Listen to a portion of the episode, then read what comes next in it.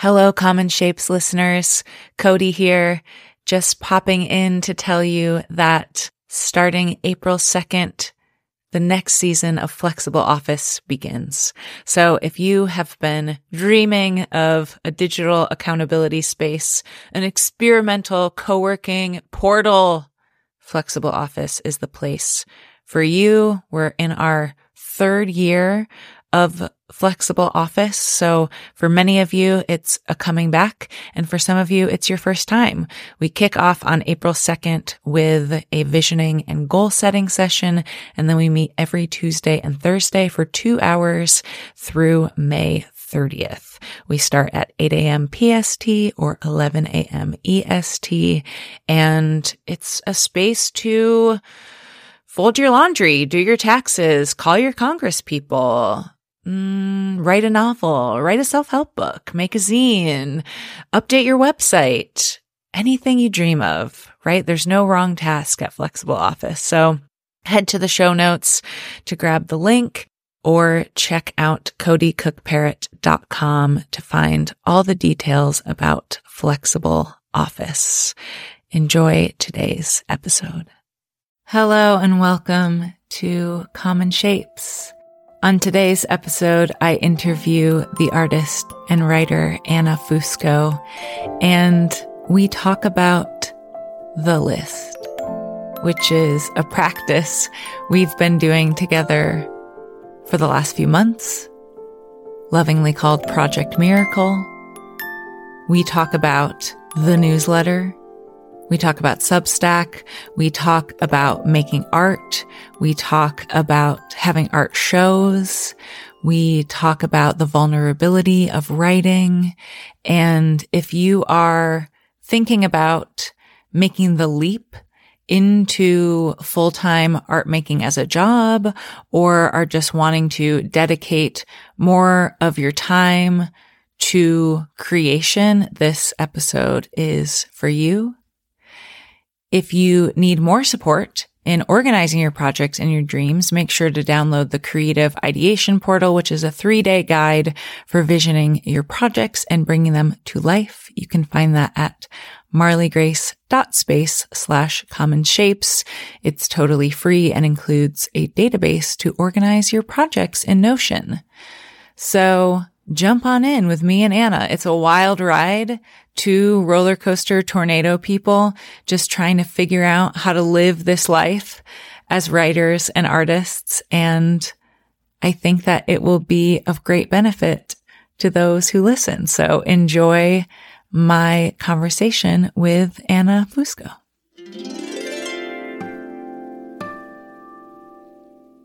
Okay, welcome, welcome, welcome to Common Shapes. Hi, thanks for having me. I'm so happy you're here. Anna, so we are what people might call internet friends. We are. but we are so much. Damn it. It's going to be so hard not to talk about the list. I think we have to talk about the list because it's a it's a spiritual practice Okay, so do you want to tell the people about the list? I'll tell people about the list. Okay. So there's a book called Project Miracle written by Melody Beattie. She is known for writing bestseller Codependent No More, which I have avoided reading. Oh, uh, what's one of my favorite books? this I know from your reading lists that you shared. I personally am not ready to look at that part of myself anymore than I already have. But you mentioned Project Miracle, I think, in a newsletter. Yes. And I thought, all right, what's this about? I listened to it in one and a half days. And the directive is to cultivate a gratitude practice for 40 days but instead of just focusing on what you are genuinely grateful for, like, I have all of my senses and limbs. I have a roof over my head. I have food in my fridge. These are things that regularly appear on my list. one is advised to also write down the things that are currently plaguing them or, you know, rattling them or disgusting them. It's like the shadow side of a gratitude list. An example for me would be today, I am grateful that my mother has dementia and the burden is falling on me. This is not something I'm actually grateful for right now, though I can see a tiny drop in the future where I might be. And to me, what's so beautiful is I think a lot about.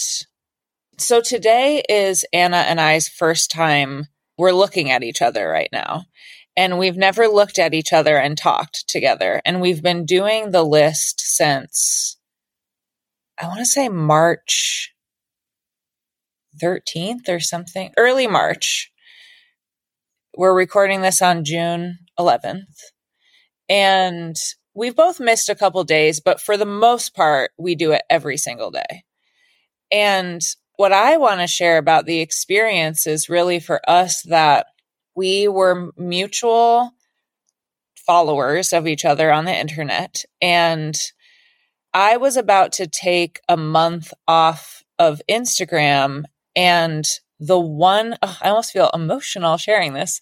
The literal one person I was like, oh, I, I I would be sad to not get to DM them anymore was Anna. And so I emailed you and asked for your phone number and this is such a good lesson because so many of my students, readers, audience, community always asks me, like, how do I find adult friendships? And I'm like, you just have to ask for their phone number, I think. So I asked for your phone number and you texted me your list without saying who you were. No context. And uh, maybe you were like, it's Anna. And I, it was so personal that I was like, it couldn't possibly be Anna Fusco, Lord Cowboy, the stranger. I don't really know. And it, and it was. It was. And I remember being like sort of taken aback and then just being like, okay, I think this is who I do my list with. And not only has the list provided me so many miracles, but I think the biggest surprise was like how similar our brains work around stuff with our relationship with our moms, our creative practice in our relationships, friendships, romantic partnerships, and just how similar we, we are. I mean, that maybe was the most beautiful miracle of the whole thing yeah. was just the constant state of like, oh, I'm not alone in my feelings. So, one thing I left out about the list is that melody, after setting up the sort of the structure, which is starting your day every day, writing down 10 things.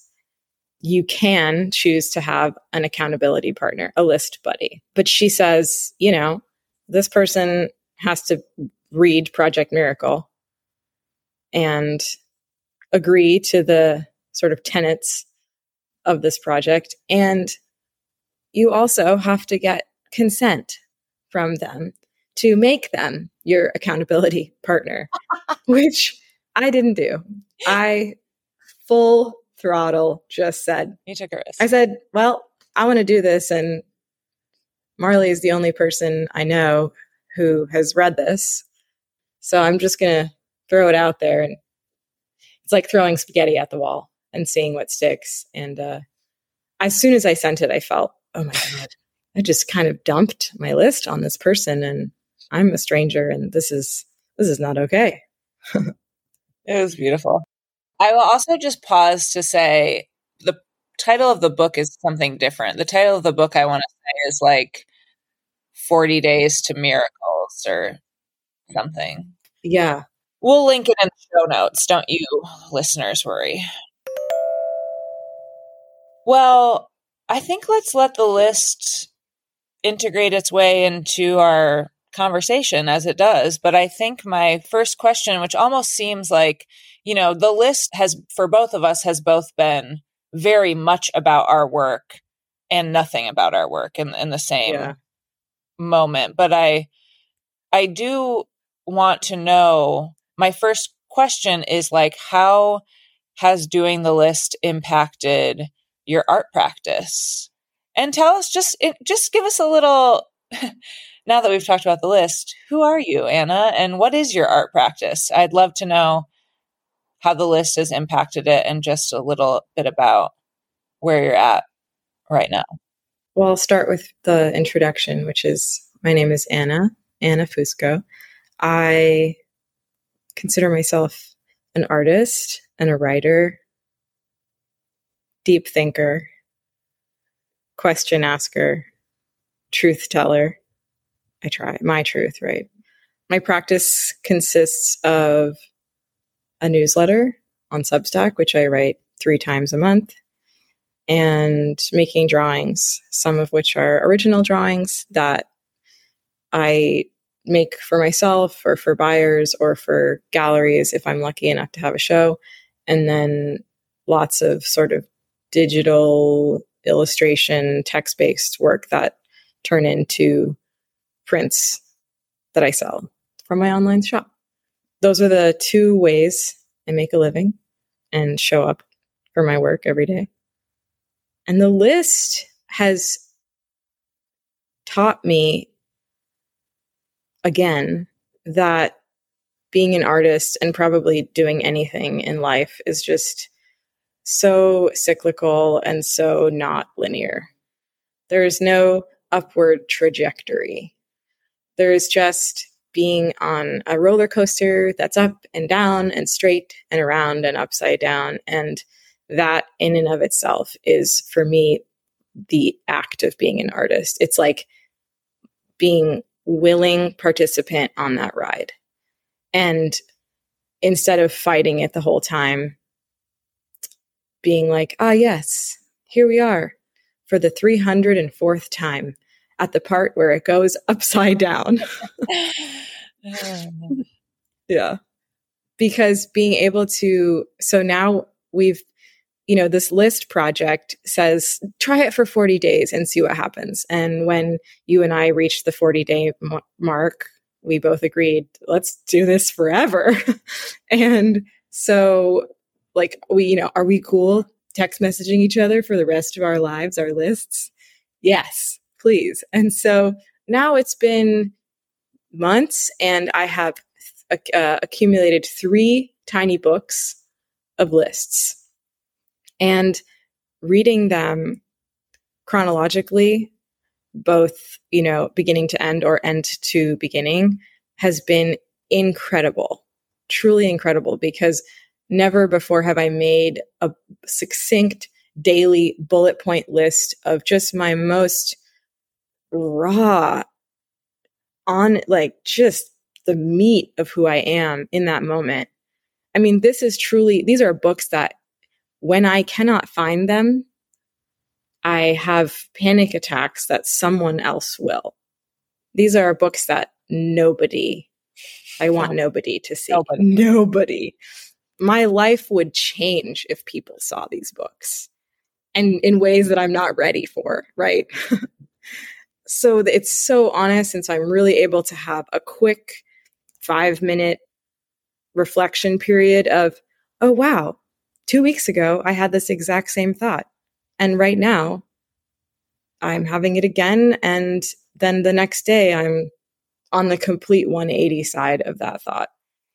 You know, my morning pages have always served sort of a similar function in terms of like, if I write something down enough days in a row, I'll want to change it or I'll need to change it because yeah. I just can't believe how much I've been talking about it. And I think that's where specifically I just experienced with my relationship to Instagram, just like writing every day, like how bad I was feeling about myself being on it.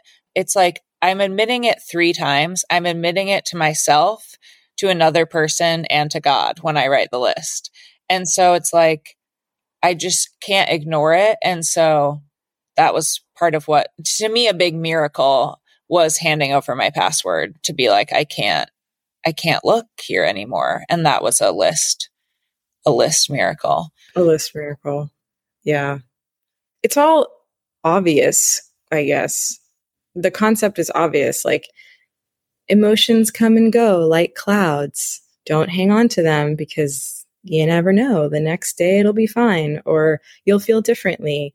Um, everything's impermanent. Like I know this, but I have a tendency to get really myopic if I'm stressed or hormonal or overwhelmed. And I can lose sight of the impermanence of my feelings.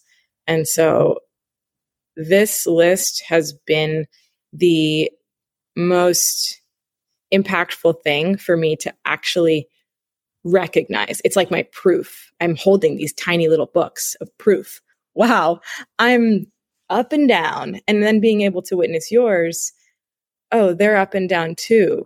Mm. And I don't think that you and I are just uniquely up and down. I think what it's showing me is, ah, yes, we are all up and down. Life is up and down.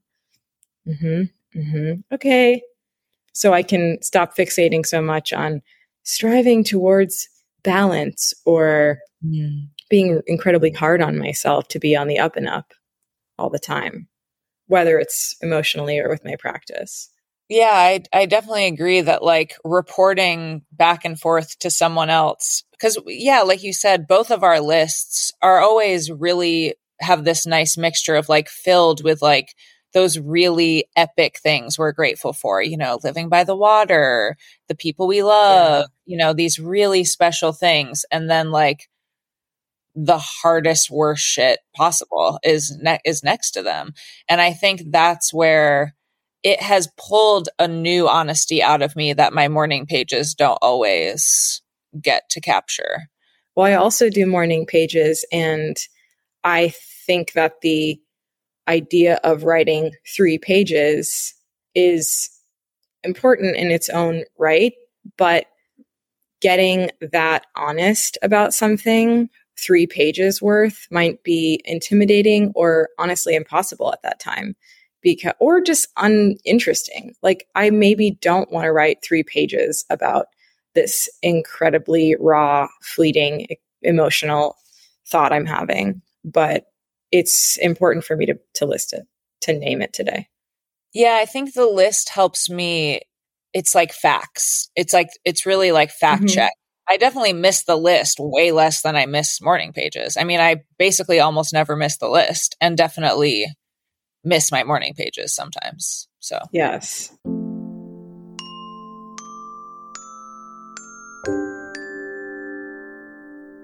One thing I got to watch you do, and this was so cool. You know, something I talk about on this podcast a lot is like, I love getting to visit artists in their studio and getting to watch the list kind of felt like I got to go to your studio while you were working on your most recent solo show in an art gallery. And so I'd love to hear, I, th- I believe it was your third solo show. Yes.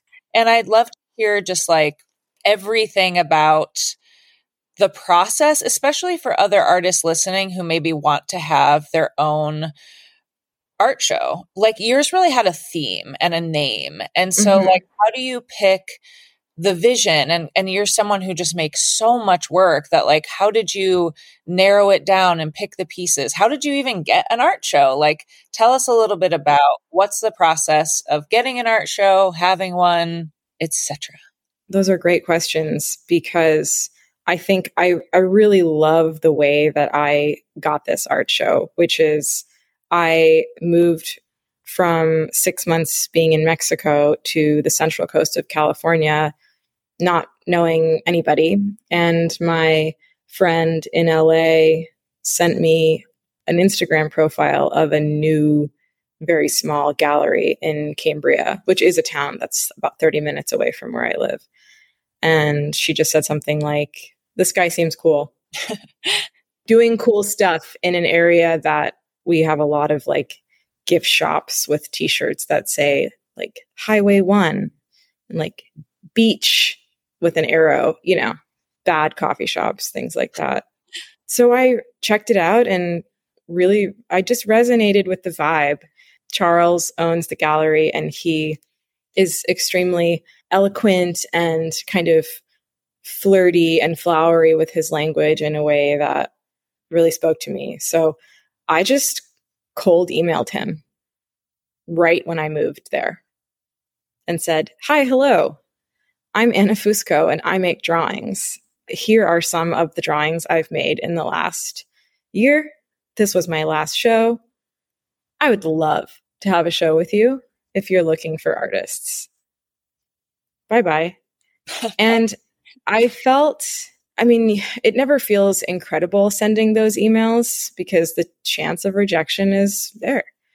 But I also felt pretty good because by this point I had already developed a following and you know, I had I had a little a little clout that I haven't had before. And so that felt like a, a cushion it sounds silly, but I, I, want to to name that, which is that it it has helped my confidence in reaching out to people to have an audience of people who support what I do. So I didn't hear back from him for like a really long time. And I kind of forgot about it and then you know, occasionally was like, "Oh, I guess he wasn't into it and I'm not going to follow up or anything." And then sometime in the fall, I got an email and he was like, I can't believe I didn't see this. I would love to. Yes, please come by. A resounding, enthusiastic yes. And so I went by, met him, we clicked. We're both talkers. So we just talked our faces off at each other for a couple hours. And that's when we knew and that's funny. and and so the the great thing was that he said, "Okay, I'm not going to have time for you until the spring." And this was in, in really early fall. So I was looking at having the entire winter to make work, uh, which I time was what you know time that I felt I needed because I had not really been making drawings, and at the same time, it was a weight, like a giant boulder that I felt like I was dragging from September until May 20th. I imagine that there is a sweet spot where it's not too long, but it's not too short. I also know that some artists have shows of work that they've already made. So it's not this feeling of waiting while also creating. That's like a special kind of hell. But the work that I made for the show was all original. It was for this gallery, it was for this community. It was completely related to the last year of living on the Central Coast and my subsequent reflections. Beautiful. And tell us a little bit about how you picked the title of the show and the theme and sort of the vision for how it all fit together? Yeah. So originally, I was just going to focus on landscapes, which is something I really enjoy. You know, I really love drawing the land and sort of adding my own imaginative abstractions to it. But then I was on a hike in Arizona with my partner and started joking about writing young adult fiction at some point in my life. And having it be a sort of like very traditional title kind of like you know the a prairie called home or like what are the laura ingalls wilder books little house on the prairie yeah, that little house on the prairie. And so I was sort of thinking of like that energy. And yet inside the book, it's like full frontal snogging and, you know, a Princess Diaries meets nice. 2023. I'm like, you're going to write that at some point. That's what I want to read. I want to read like Princess Diaries meets Little House on the Prairie meets 2023. Great. the unknown of that.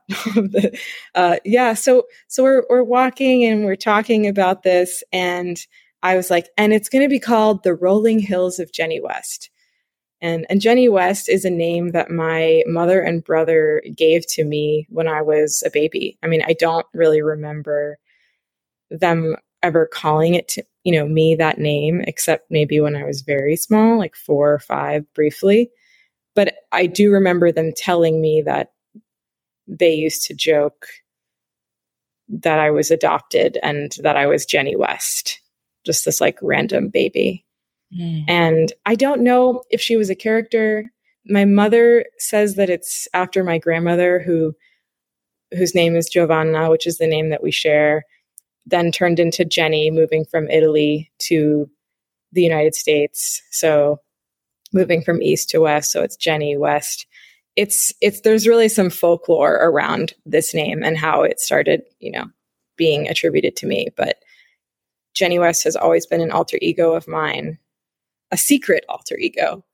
And when my partner and I got home from Arizona and I started making the drawings, I kind of forgot about the young adult fiction thing and was like, I'm not there yet. That's for my 40s.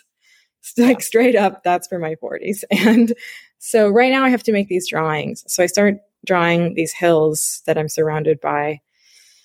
And then I started thinking about home and living around all of this seemingly vacant, beautiful agrarian land. The Central Coast is just the most incredibly beautiful place I've ever been in this country. And I can't believe I live there now. Rolling endless hills and valleys. And then there's the ocean. And for me, it's really brought up like place and time and will I ever have a home or a home like this?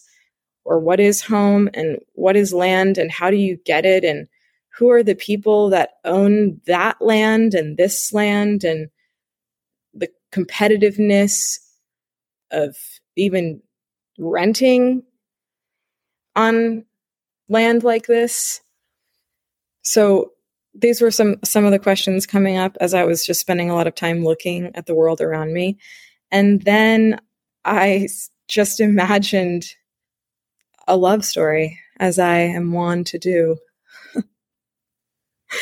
and the two sort of merged. And that's where the, the narrative arc of these drawings sort of came from.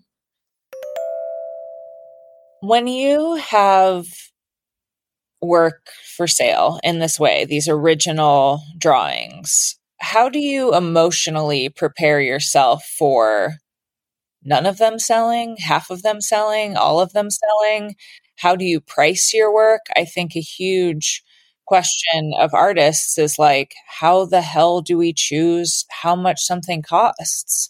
And so I'd love to hear about your process of like, you know, these, you know, you just told us this beautiful story of like how you came to the work and then you have to decide how much it costs. It's like, yeah. Yeah. Talk to us about pricing, expectation around selling that side of art making. Yeah. This is a great thing to talk about because the experience of pricing this work was unlike any I had ever had before. The show before this, the owner of the gallery I came to him with my prices and he, knowing his audience, basically doubled everything. Wow.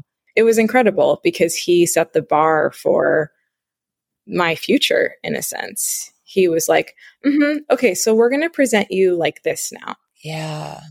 And I was like, you're crazy. Nobody's going to buy a, a drawing for a thousand dollars. Yeah. Are you nuts? No one's going to buy this one for $2,000. I mean, these were prices that I was selling things for like $150. Right, right. And he was just like, mm-hmm, what's going to happen now? So here we are in this new part of your life. Mm. Set it and forget it was kind of the like, let's just see. So he did that.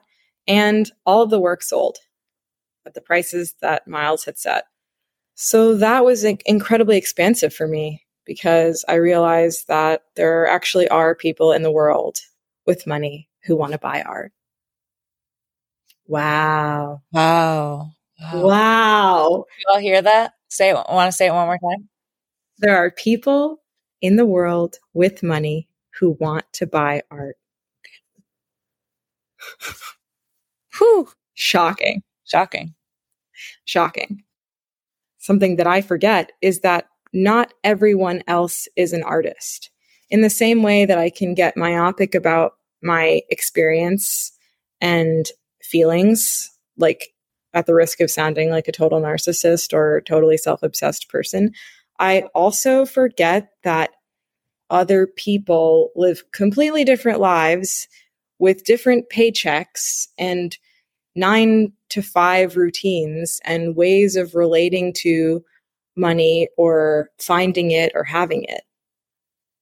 I forget that my experience with money is not ubiquitous. And so this is something that I have to continually return to as I'm making and pricing work. I am not making work for Anna Fusco. I mean, in my heart, I am. But I'm not making 24 drawings to hang in my own house. I'm making them for other people.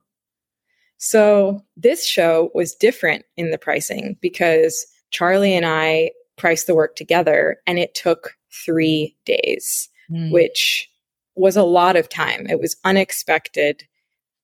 It was an, a barrage of texting back and forth, sometimes late at night within this three day period of, I think we're good. I think we should stick to the prices. Yes. Let's do it. Let's set the bar high. I'm not messing around anymore. And then a half an hour later being like, please do not release that price list. That price list is insane. That's the price list of a crazy person. We need to we need to lower those prices. Who do I think I am? Mm-hmm.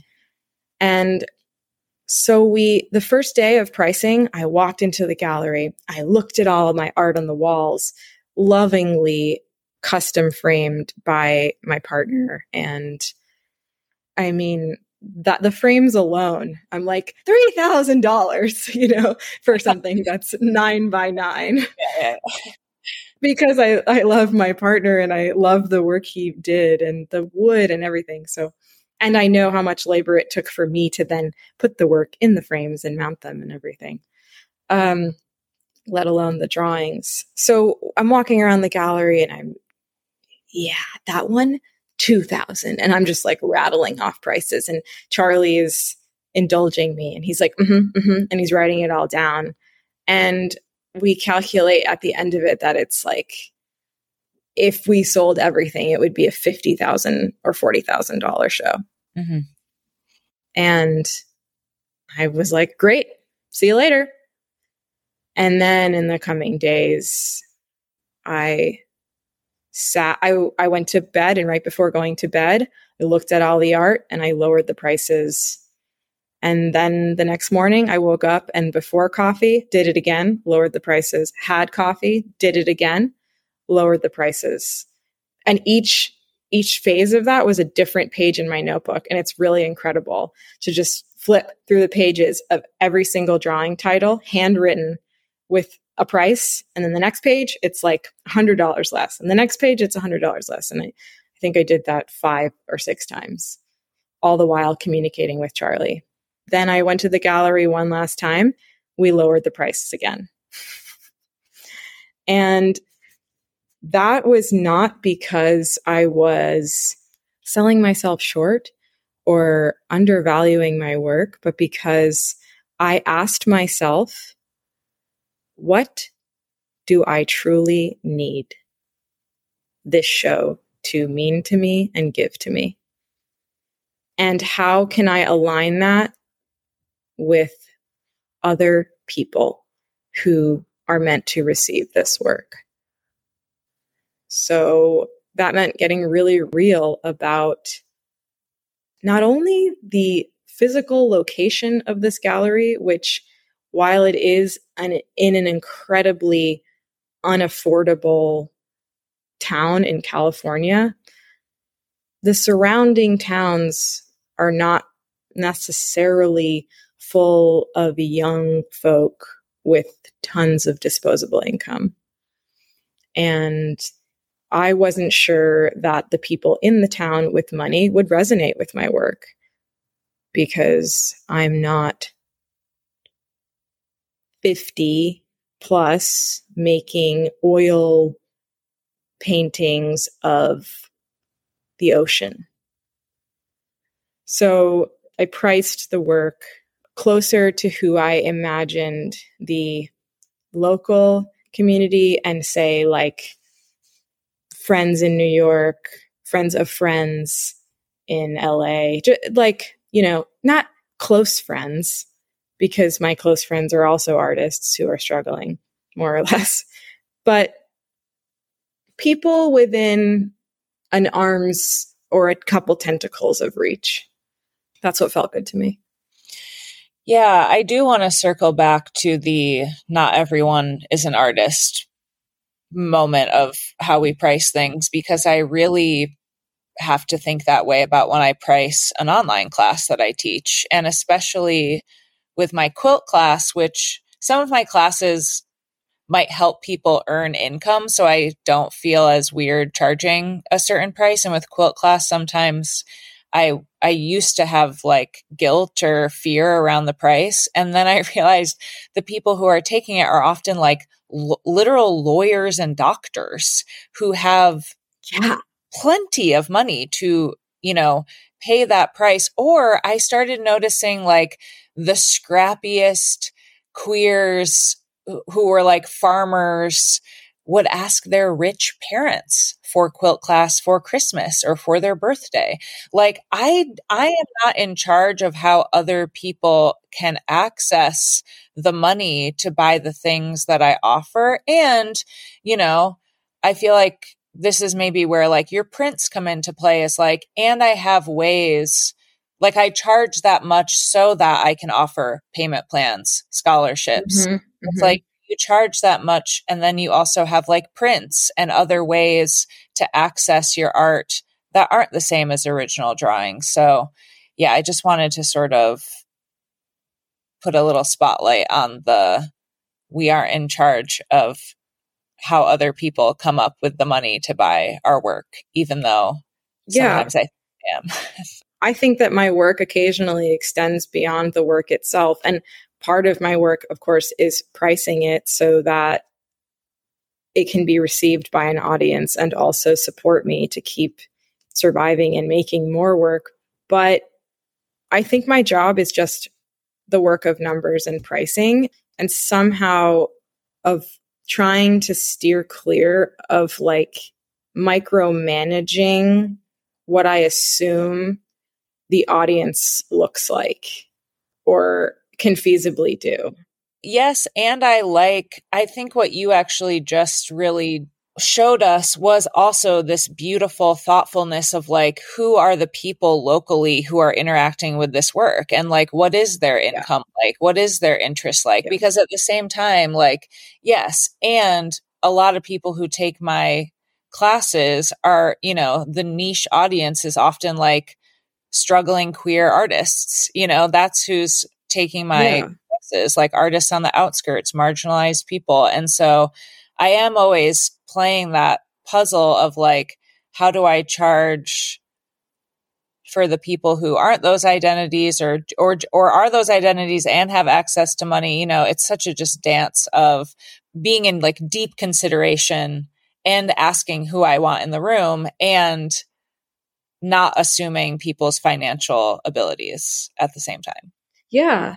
And that's reminding me too of like, of we, you know, I had one art show and we set the prices at a certain place. And then it's, there's an assumption that now that I am a year and a half more established from that show, the work has increased in value and price. And so the next show will be maybe slightly more expensive yeah. than the last one. And that's that trajectory is sort of anticipated with emerging artists right? That's the goal like and then i made this and then i made this and then suddenly i'm selling an airbrush painting for $65000 um, but I just feel like right now in my life, I have a more holistic, grounded approach wherein I'm not really interested in relating to my work that way because I'm learning about how important the context of the work itself being made and who's receiving it is to the way it's then valued. So right now, I looked at my current finances, where I need them or want them to be, who the audience is, who the maybe external digital audience might be, how much money it costs to make the show, you know, what Charlie kind of hopes to earn based on the rent of the gallery itself. These are all things that are so unique to this one show. And my next show might have no overhead, might not require any framing, might be when I was, you know, paying less rent or came into a big lump sum of a grant. Like, you know, I might be in a more flexible situation where I'm like, hey, I'm feeling generous. Like, this work, let's price it here. Or it could be the opposite where I'm like, the overhead of the show was totally insane. I went nuts. I am in over my head. I did not get the grant. And yeah, I'm I'm really going to ask a lot from myself and the audience right now. This is where I'm at. Thank you for sharing all of that so honestly with us. Yeah. I would love to move towards speaking of the newsletter. Yes. Unsupervised with Anna Fusco. Tell us what the newsletter is about. What the hell do you write a newsletter about? What the heck do I write about? Do any of my readers want to chime in? Are you listening? just kidding. Just kidding. I actually feel called, and usually I don't, to sort of like brag is maybe the wrong word, but me and Anna are in the top 10 art and illustration substacks on the leaderboard. And I think that that is really cool. And I think that that is, you know, I, I do like to tell the story that when I first saw your Substack, it reminds me of like find other artists who intimidate you or make you jealous or nervous and become friends with them. Like I remember being like, who is this yeah. other blonde, dirty hair looking person with hats and coats who takes film pictures and writes about feelings. That's like what I do. I'm scared. Be my friend. so we also have the same like some of the same tattoos. Oh yes, absolutely. Of course we do. Yeah, where I'm like seeing your tattoos for the first time. Yeah. So, anyways, I just wanted to share about my experience finding your Substack, and I just I I'm a huge huge fan of your writing. You make me a better writer. So do you. Thank you for saying that. You really do. I felt the other side of that, which is I had read your Substack for probably a year before starting mine, maybe six months, but a while before. And you were expansive for me. This is a person who does this and shows up and is making it part of their practice. I think I can do the same because I know that I can articulate my experiences pretty well. But I knew that I would be or was already on your radar. And I felt very self conscious that you might feel you know, infringed upon or like I was stepping on your toes or like, oh my God, another Substack, you know? And I had to hold that and, and move confidently in the direction of my dreams anyway. So it was like, oh, I'm like, so glad you did. I'm so glad you did. Right. And I'm glad I did too, because what I've learned is that there's just no two Substacks and other things that are ever going to be alike. And so I had this fear that I would be copying Marley by having a Substack. And yet every week I continue to write the way I want to write and I continue to read your Substack and they are nothing alike. And they will really never be anything alike. And it's it's so it's such an incredible reminder like whoever you are afraid that you're copying, you're not going to copy them unless you literally copy them, which has happened. And that's another story. But, you know, so my newsletter, I love it. Just love it so much. I just want to live in there. Mm. I write about myself. People say, What do you write about? And the easiest thing is just to say, Myself. How did you come up with three times a month? Because I feel like that's something I try to encourage people is, you know, I write like anywhere between four and eight times a month. And I think sometimes people see that and they, and I tell people, you know, on the podcast or in my classes, like make a newsletter. And they're like, well, I can't write that much. And I'm always like, no, you can write a newsletter once a month or twice a year, but like, that channel feels so important. And so, why three times a month? And how has having a newsletter felt important to you separate from the other channels of marketing or sharing, like social media? I started with two times a month. That was my public announcement. Hi, hello, this is unsupervised. It's going to happen twice a month. And that was because I felt the weight of what a weekly practice, meaning four times a month, would mean having read your Substack religiously and also Lisa's Substack, which are two that occur Sunday and Monday, regardless of what happens, pretty much. And I didn't want to set myself up. I didn't want to bite off more than I could chew. This is a new thing that I'm going to incorporate into my life. I'm not going to go out blazing like, hello, I can write four essays of quality a month. Uh, no, I, I don't know that actually, but I know that I can write two things of substance because that gives me about a week to write and a week to edit. That sounds good. So I was doing that and everything was fine. And then I just naturally found myself wanting to do one more. And that just pushing that edge of adding one and then you know publicly announcing it and uh, holding myself accountable to it my readers holding me accountable to it based on their paid subscriptions has felt like a challenge and a growing edge in the perfect way right now. You know i don't suggest to everyone who takes either newsletter class or shapes of our offerings. Like my different classes, I don't say to everyone, make a profitable newsletter. Like I think there's a lot of value in just having a free email marketing newsletter. But of course, we both have newsletters that both market our work, but are also offerings within themselves that generate income.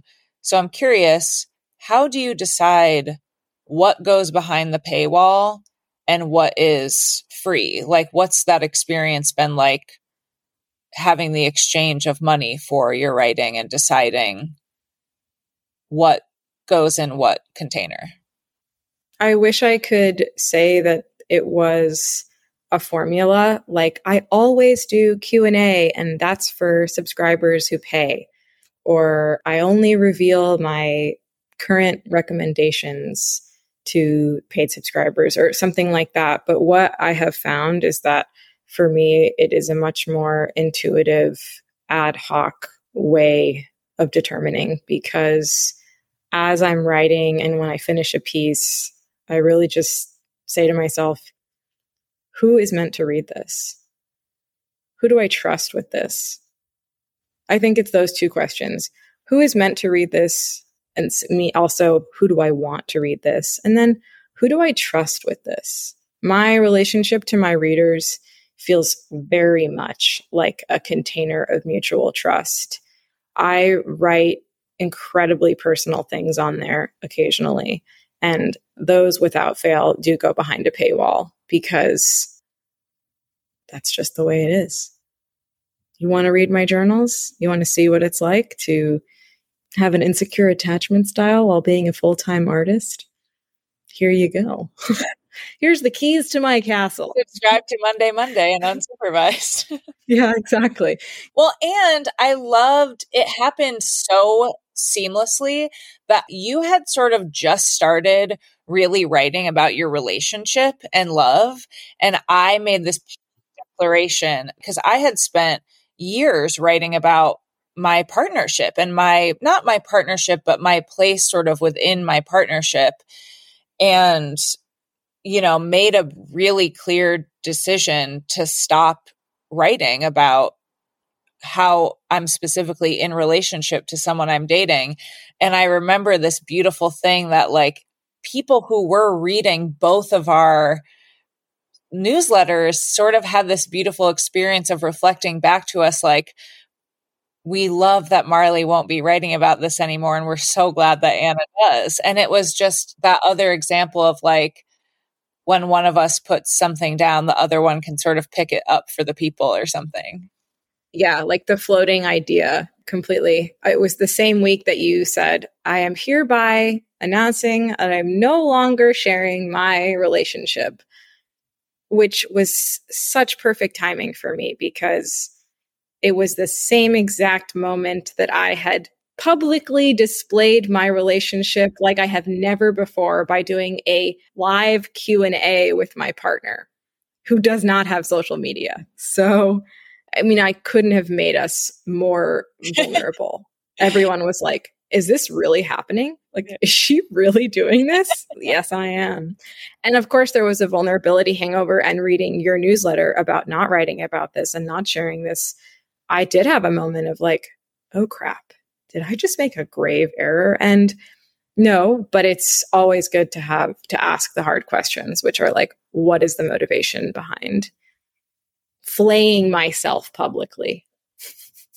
Well, and in the when you first when we first opened this conversation, I love that you identified as a truth teller, and then we're like, my truth. You know, it's like, yeah, we tell our truths, not the truth which I like. Yeah, I tell my truth. There is no the truth. So, another huge part of your practice is Lord Cowboy. Tell me about how it started. So, it was COVID, it was lockdown. I was living alone in Orange County, which I have no relationship to except for the fact that I at one time was involved with someone who's from there. But at this point, I was all by myself in a very sunny, beautiful apartment. And I had been living in New York where I was going to school for the five years leading up to COVID. And so when it happened, I felt very far away from my people and very distraught and concerned and at once grateful that I was not there for the the meat of that situation, but also really like wanting to be there. Like, God, I just want to get in there and help. And I worked in the service industry the whole time that I was going to school. And a few friends of mine started a kind of a mutual aid process of raising money for undocumented service workers who were no longer able to work and would not be receiving the wonderful New York benefits of unemployment. And I just was like, yes, sign me up. How can I raise money right now? And so I made a drawing on my iPad, which was based off of a sketch that came from my notebook. I digitized it. I decided it should be certain size, certain quality of paper. I was connected to a printer that I trusted already through the work of a friend and told Instagram. And at the time, me telling Instagram was telling like 2,000 people. Hi, everyone. Here is a drawing I've made. If you give me $40 for it, I will print it, send it to you, and all of the proceeds will go to this organization, the Service Workers Coalition of New York. And I will receive the money through Venmo and take your address via DM and put it into a spreadsheet on Excel. That was the that was the that was my system. Yeah. And I think I sold something like 40 posters to friends and friends of friends, to all people I knew, but you know, or knew through one degree of separation. And that felt so good to just like raise a thousand dollars overnight, basically, from a drawing I made. And it made me realize that I like giving back. I like making art and there's an audience for it. You know, they always say like all you need is a hundred people. And I had more than that, but not that much more. And that worked. I was like, cool. Okay. I'm going to do it again. So I did it again and I did it again and I did it again. And then it just spiraled. People were DMing me, Hey, do you have any more posters left? Hey, you should just like have a website with these for sale for yourself. Like, it's cool that you're giving back, but do you have a shop too? You know? And so that was in, I would say, April of 2020. And by October of 2020, six months later, I opened a Squarespace. So it took about six months for me to get organized. You know, that was such a beautiful story about Lord Cowboy and how sort of the online shop started. I think the question that so many people have is really like, how do you even get started as an artist, specifically as like a self employed artist and having it be your job? So I'm curious what you might say to someone really wanting to dedicate their life to art outside of money and you know how do you make it a job well i would start by saying that it's going to look different for everybody because we're all coming from different places of privilege or lack thereof. And i would be doing a disservice if I said that being a full time artist for me is unrelated to a lot of my unearned privilege. Mm. So we can just sit and let that sink in. And maybe someone's listening to this and is like, wow, that's a bummer because I want to be an artist and I don't come from a lot of privilege.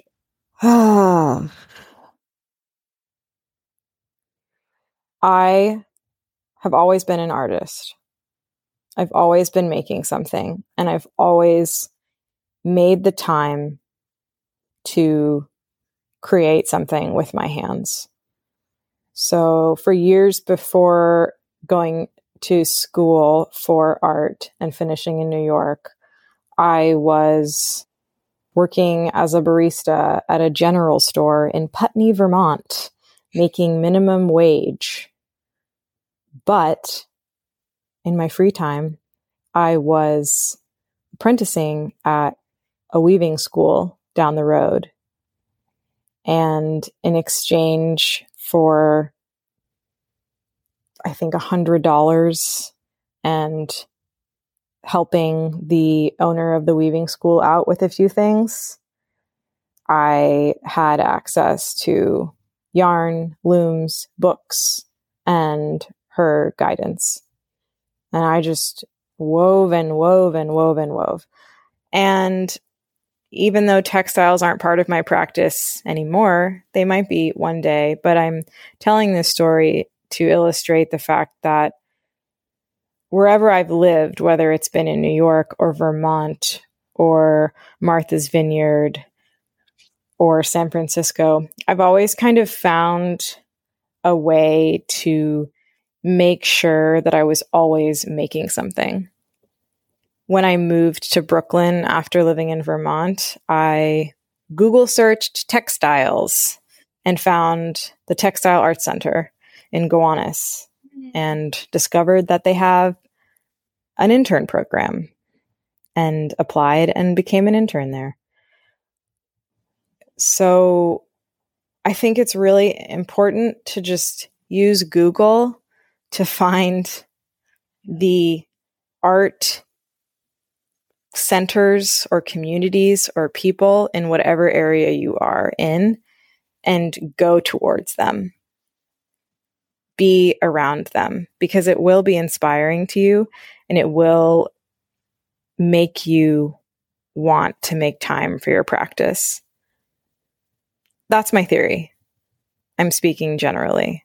I'm giving directives, but I find it much harder to imagine that I would have just maintained my practice while sitting alone in my house, waiting for it to come to me. It, it's not going to come to you, especially not at the beginning all the time. You're lucky if it does. So you have to go to it. And that is something that I, it requires the privilege of time, sure. But I paid my own rent and I worked service industry jobs and I still had two four hour periods a week to intern for free at the Textile Arts Center, which was at the time the lifeline I had to a creative community in the city I lived in. Yeah, I think something that comes up for me is because I host so many digital spaces and so much of my job is like in the digital realm just yesterday I was even thinking about, you know, the place that I live and being like, I want to be a little more tethered to the places here. And I think that has really become a theme in the interviews with my guests is like, look around you. That just reminded me Michigan's state motto is if you seek a pleasant peninsula, look about you. Wow. I know it's really good. It's really good. Really um, nice. and yeah, I love look about you. Just like, yeah, like look around, you know, like what is near you that, you know, we don't have to like invent every new thing ourselves. Like actually mm-hmm. people have often already made something that maybe it's better for us to like be a part of or see how we can be of service in those spaces. Yeah.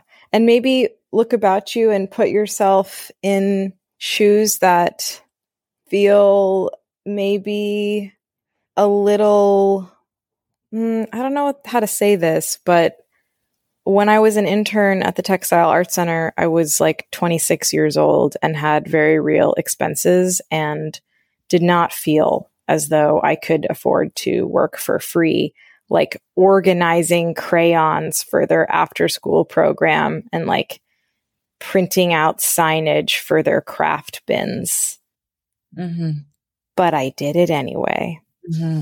because it meant that I could take classes there mm. for free and meet weavers and meet artists who were established in the city that I lived in. And those are all things that expanded me into the artist I am today. Yeah, I think that's like you said, there's the, there is the privilege of time and it's a dance of like, I feel this with redistributing my finances. I feel this with redistributing resources and time is this like, there's both the privilege and there's like the risk or the trust that like the more I give, the more I receive. Mm-hmm. And whether that's spiritually, monetarily, energetically. And I just, really believe that to be true. So, yeah, I do too. Anna, is there anything else you'd like to share with the listeners of Common Shapes today? You know, I listened to another podcast a few weeks ago with the author Seth Godin, whose books I really like. And I highly recommend if you're thinking about making art and sharing it and making it part of your daily life and or income. He was a guest on a podcast and the host asked him something like, you know, what's your formula? What's your daily routine? Walk me from the beginning of your day till the end with the intention of like revealing to an audience this is what Seth Godin does. And so if you listen and take notes and maybe do the same thing, you might be as successful as Seth Godin. And in response to her question, he just kind of laughed and was like, I'm not telling you any of this. I'm not telling you my routine. I'm not telling you anything I do. Not because it's something he wants to be cagey about or withhold, but because he acknowledged that it is irrelevant information for the people listening to the podcast because what works for him has nothing to do with what will work for another person. So here we are recording a podcast about my trajectory and how I got started and what I think has helped me and what maybe people can do. But I also want to hold a little space for the fact that whoever's listening to this knows what's calling them and what's going to work for them. And if they don't know it yet, the best thing to do is to start listening to yourself. Maybe you make a list, Project Miracle. Maybe you start by making lists of your honest to God truths every single day. We're just sitting still. But your answers to your practice and it being fruitful are already inside of you. And Seth Godin finished by saying, The only thing that sets me apart from a person who has yet to begin or quote unquote become successful is that he's learned to work with the inevitable resistance that we'll always encounter.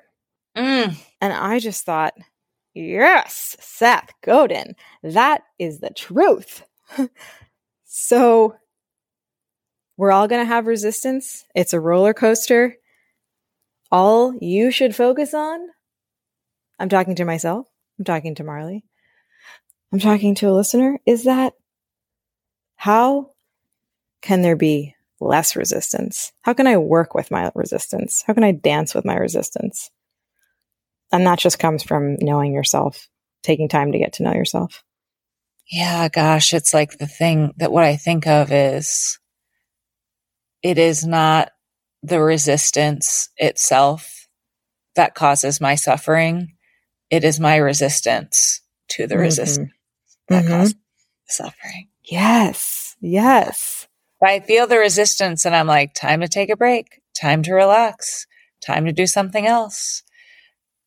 I have much more ease than when I fight against mm-hmm. it. So. Mm-hmm. And when I'm speaking for myself, when I'm in ease, mm. around my practice and my relationships, they just somehow call it the universe. It somehow just kind of works better. Kind of just works better. And that is a miracle.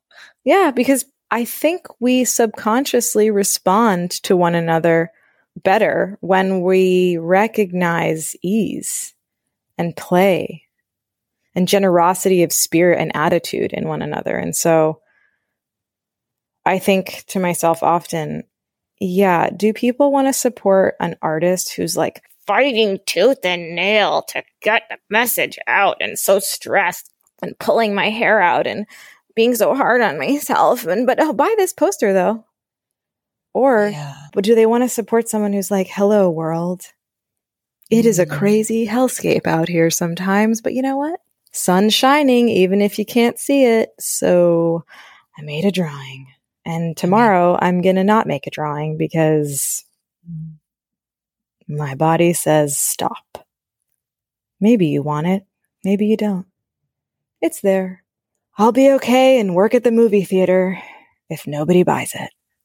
And I'll start my flower farm, which, you know, I put my seeds in the ground. You know, I just, that's the thing about as I'm trying to like do this brand, brand new thing.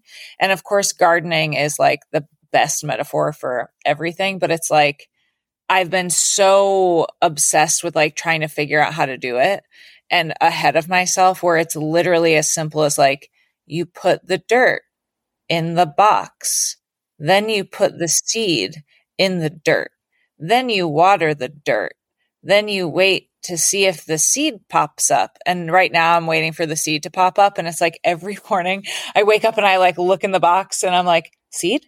have you popped up yet? And it's like, not yet. Not yet. Not yet.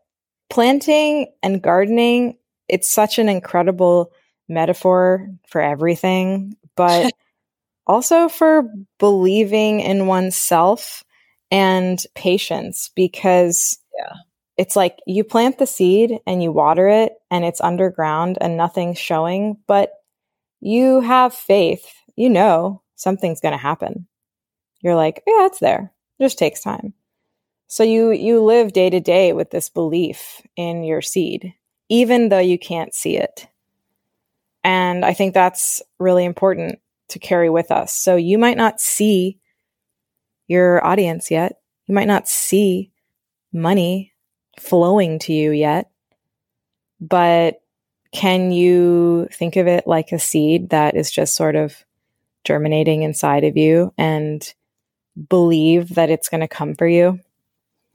Even if it hasn't sprouted yet, you know, I know it's cheesy. I'm, I'm doing the metaphor thing, but No, it is, but it's so. I literally bent down yesterday to the seeds I put the flower seeds and said, "Are you guys in there still?" And it's like, yeah, they are. They're in there. yeah. So just say that to yourself. Are you in there still? They're still. Little creative version of me. Mm-hmm. Anna, thank you so much for coming on to Common Shapes. It was an absolute blessing. This was the best day of my day. Goodbye, listeners. Bye.